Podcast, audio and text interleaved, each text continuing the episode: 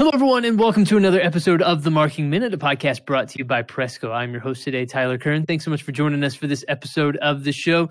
Today, we are talking about fiber initiatives. Obviously, as as more and more broadband has become uh, more important to our daily lives these days and making sure that internet connectivity um, is is able to be taken to different places. Uh, this is an important initiative that is going on across the country. And so joining me today to discuss all of this is Erik Zimmer. He's a national account manager at Trident Solutions. Erik, welcome to the podcast. Thanks for joining us. Yeah, Tyler, thanks for having me today. Glad to glad to be here and talk about this topic. I've been working on it for 20 plus years. So that's where I wanted to start because you you do have so much experience in this area and you have so much that you can you can share on this topic, which is why I'm excited to have you on the podcast today, first and foremost. But tell us a little bit more about your background, Erik, and some of the history that you have in this area. Yeah, great. Thanks, Tyler. I um, I actually started in the uh, telco world uh, back in 1998 with uh, U.S. Uh, West at the time, and we were really um, you know kind of migrating out from the old dial-up uh, where you had to kind of log in, dial in, and and uh, moving into the DSL space. Uh, and so during during that frame of time, late 90s, 2000, 2001, 2, 3, we were aggressively deploying uh, DSL across our core markets. And um, through that, I worked in a variety of different roles, uh, from operations to engineering to sales and uh, continued on on my career in that path. And we uh, eventually, as we became CenturyLink, and I worked um, in that organization, we were deploying IPTV as well. Uh, so broadband and television all in one, um, competing heavily with the cable companies. And, and, the interesting thing is is during that that uh, timeline, we were deploying heavily in the cities and the metros. Uh, but not putting as much money into into rural America. Um, and you know, certainly organizations, especially uh, you know large uh, for-profit organizations, are going to uh, spend more uh, where they're going to make more, and that's really what happened early on from a broadband perspective. Um, first two thirds of my career, I really spent heavily on the telco side and then I migrated into a city management role in Texas.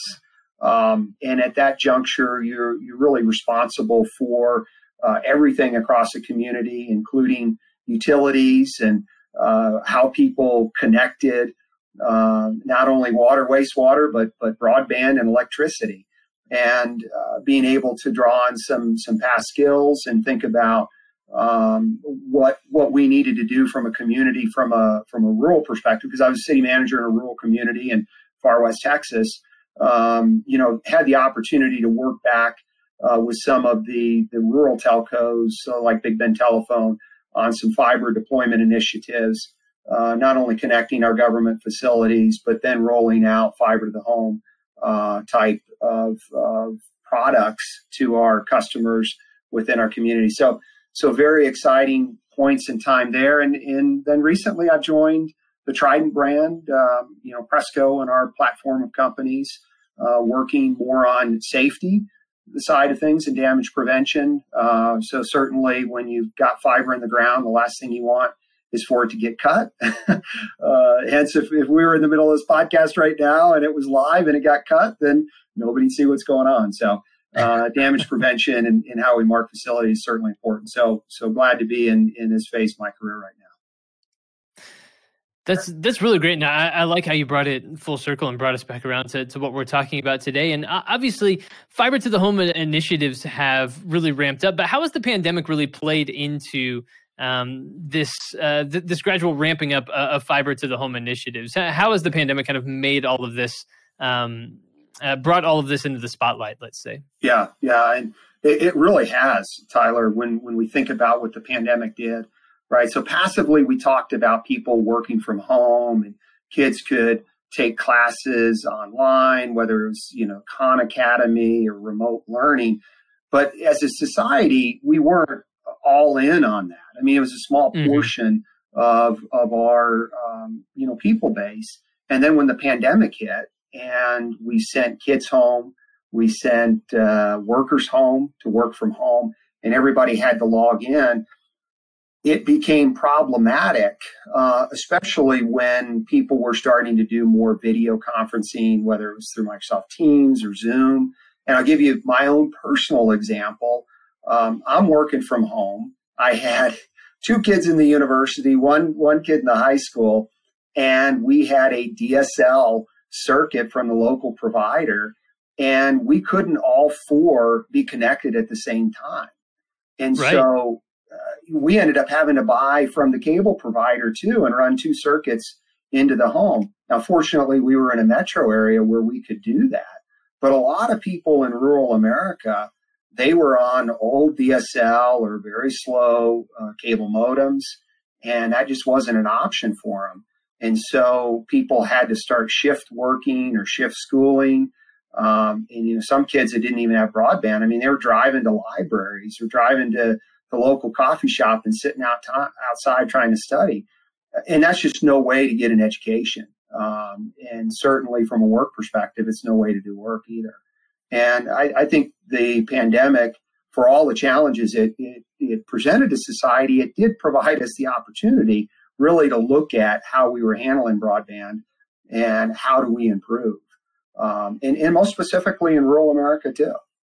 Yeah, that, that's a great question, and, and I'm get or a great point, and I'm guessing that the, the question that follows from that is, is that this really increased demand for the traditional telcos, right? Which is uh, which I, I, I wonder, just from your perspective, how the traditional telcos handled all of that demand that all of a sudden kind of came their way, right at you know at the same time that there's a pandemic going on and all of this stuff happening. So tell us a little bit more about that and, and how the telcos handled that demand. Yeah, and I, I, I'd like to kind of maybe divide that up into you know, tier one provider versus a tier two provider. And, and a significant sure. part of my work in, in the telco world was with a tier one provider.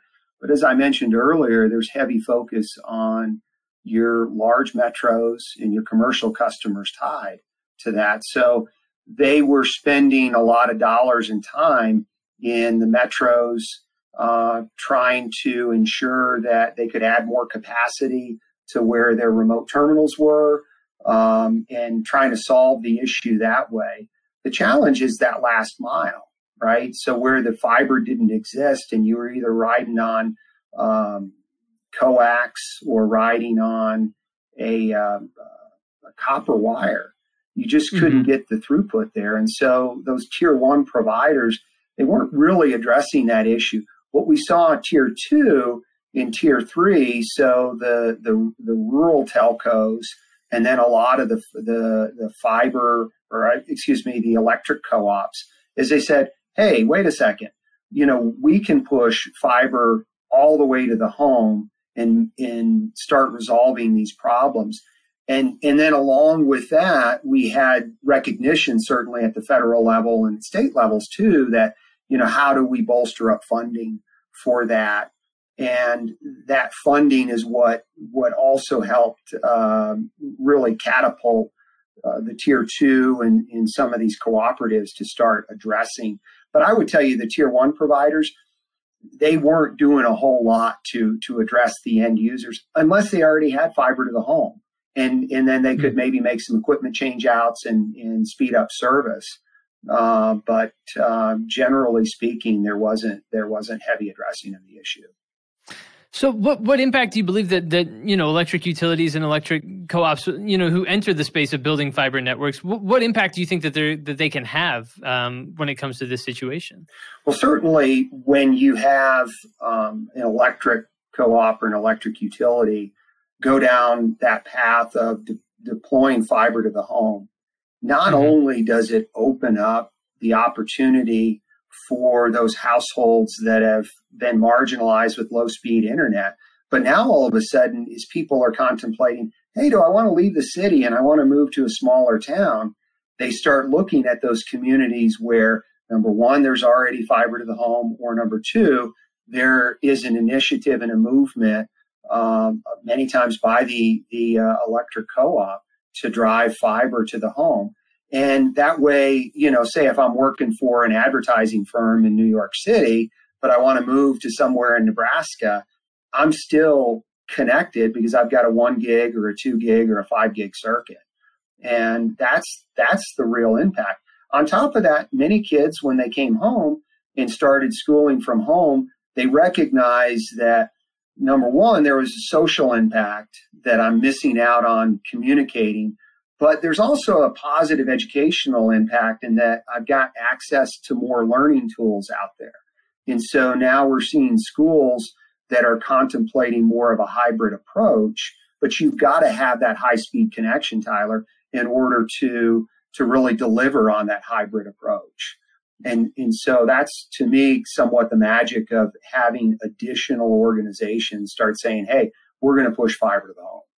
Absolutely. You know, and, and you're you're absolutely right. So many people, you know, took this opportunity to move away from metropolitan centers because this idea of being able to work from anywhere meant you're right. You can move from New York City to rural Nebraska as long as you have that high speed connection to stay in touch with the people and the places that you need to talk to. Uh, this facilitates all of that, and so you're absolutely right. That's that's something that has been a huge trend throughout this yeah. time, and uh, you know, having that that fiber connection really makes that possible. Exactly, and I think the other side of it too.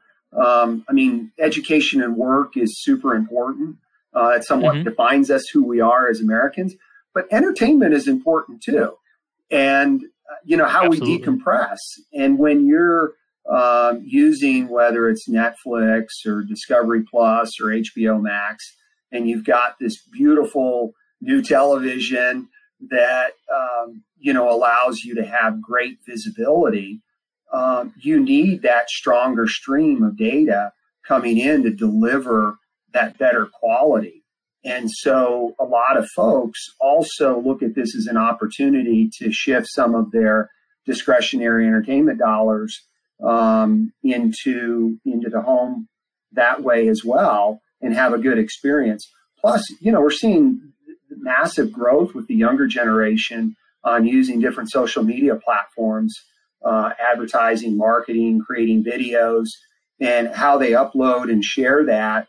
Uh, the real time nature of it's super important. So, uh, being able to do that, uh, whether you're in rural America or deep in the middle of, of a large city, is super important. So, fiber is really the answer there. Yeah, that's that's a that's a great point. That there's a big um, uh, way of connecting people uh, that that matters to this as well, as well as entertainment and streaming movies and shows and all of that sort of thing. I, I think you're absolutely right. Um, bringing us back a little bit more, I want to talk about the, the grant funding provided by the federal and state uh, programs. How have that? How have they had an impact on the electric utilities and co-ops uh, entering the broadband market? Yeah, and Tyler, that's a great question because it certainly is key to a lot of these additional entities jumping in and, and deploying infrastructure. You know, four main buckets of money: uh, the Infrastructure uh, Investment Act, the Consolidated Appropriations Act, um, the American Rescue Plan Act, and then the Rural Digital Opportunity Fund, also known as RDOF. Uh, mm-hmm. Is the one we hear about the most, uh, 20 billion. Uh, although I would tell you the Infrastructure Investment and Jobs Act is going to, you know, put another 65 billion in for broadband. Uh, yeah. But RDOF started started a couple years ago, and applications um, were coming in. It was 20 20 billion. And the interesting thing is, in that first phase of applications, we saw about 200 electric co-ops uh, win about 1.6 billion in funding for um, fiber to the home initiatives and building out communities. And that amount alone is very significant because it's one thing for our for our government to turn around and say, here's this pot of money for you all to go build out infrastructure. It's another thing for people to take action. And that's what I love about these co-ops out there, Tyler, is they are absolutely taking action. Um, hmm. They're working with engineering firms to design, uh, submitting world class applications, working with the, the national consortium that helps them, and they're really winning funding. And my guess is phase two of that, uh, RDOF plus the, the Infrastructure Investment Act, we're going to see well over 50, 60% of these co ops uh, pushing fiber to the home. And the great thing is they already have a relationship with the client, right? The, the end user. Yeah. And so it just makes it so much easier. And when you think about smart home initiatives and some of that that's uh, that's going to be coming down the way. It, if you've got your electric company with fiber to the home and they're also delivering you a meter for your power, now all of a sudden you start opening up more opportunities within the home and uh, you know really better connectivity. So super excited mm-hmm. about that. But that's really how how these funds um, have been working.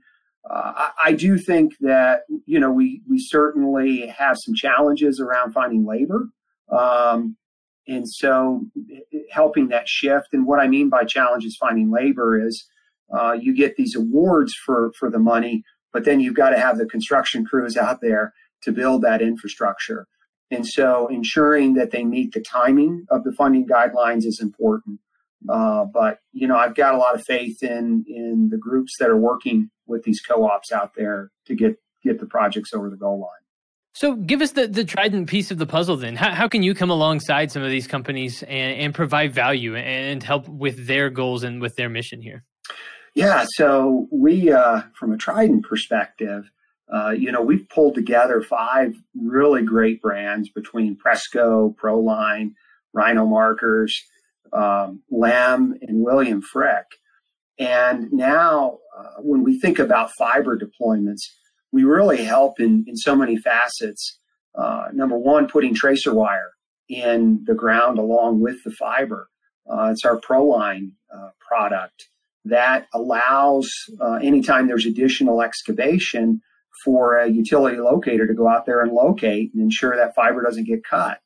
Uh, with our, our Rhino product, where we have post markers, tri views, dome posts, uh, all those things you see when you're driving down the highway that says, you know, fiber here, right? And in rural America, that's super important because you've got longer stretches of highway and having mm-hmm. it, it marked uh, gives uh, additional view. And then we have uh, very detectable tape, non detectable tape, things that go above uh, the infrastructure. So if something didn't get marked and the backhoe operators out there digging, they might hit that tape before they actually hit um, hit the fiber, uh, as well as any other utilities that are marked. And then we've got great labeling with our Frick and our our Lem brands. So you know, many times having that label out there for the general public to see and understand uh, what's out there, whether there's a safety component to it or just a knowledge component. And so we've really wrapped that together under the Trident brand, and, and we're super, super psyched as we go out to market and, and working with our different uh, distributor partners and manufacturer reps and, and end users. I think that's that's really well put, and um, yeah, it, it, represents just uh, some exciting work that, that you're doing there at, at, Trident. And so, Erik, as we start to wrap up this conversation, uh, it, has been really great learning a little bit more about um, what these electric companies are, what these electric uh, utilities and co-ops are doing, and how you're partnering alongside them. Um, what sorts of final thoughts do you have? What do you want to leave listeners and viewers with here today um, that you want to make sure that they walk away with from the podcast? Yeah, what I think is important, Tyler, is that people in the community now putting my old city manager hat on, but people in the community and listeners that they take action, they get involved, right? So if you've got slow uh, broadband, uh, get involved in your community. Talk to your leadership. Talk to your co-op. Talk to your electric company, and have that conversation about opportunities to serve um, you know, you can go through an assortment of articles any day on the web and see who's out there. Um, but you know, people need to get involved, get engaged, ask those questions, um, and, and, I think that's important. Uh, I'd also say that that safety is critical too, right? So as infrastructure is built out, um, we always like to make sure that there's that methodical process to getting the work done. And, you know, if there are any construction contractors listening to this, you know, we always urge you to be thoughtful in the work that you do. Make sure you've got locates. Let's not be disruptive to communities because if you hit a water line, you hit a gas line, you hit a fiber line, there's going to be an outage. And yep. and that that for many times could mean a child not being able to take a test, uh, or water being out in a neighborhood for the weekend, uh, or God forbid, you know, a gas line being cut in, in a more serious injury. So, uh, mm. certainly like to communicate that with, with everybody I speak to.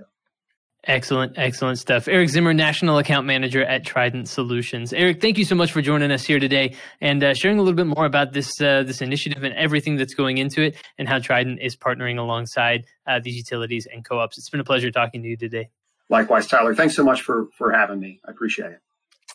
Absolutely. And everyone, thank you for tuning into another episode of the program. We appreciate having you along very much. Of course, for more, you should subscribe to the podcast to stay up to date with the latest in thought leadership and solutions from the folks at Trident and at Presco and their their family of companies that they have there. So make sure to stay up to date with the latest from the podcast by subscribing on Apple Podcasts, Spotify, Google, wherever you get your podcasts these days. You can find the podcast there. And stay tuned. We'll be back soon with new episodes of the show. But for my guest today, Erik Zimmer, I've been your host, Tyler Kern. Thanks for joining us.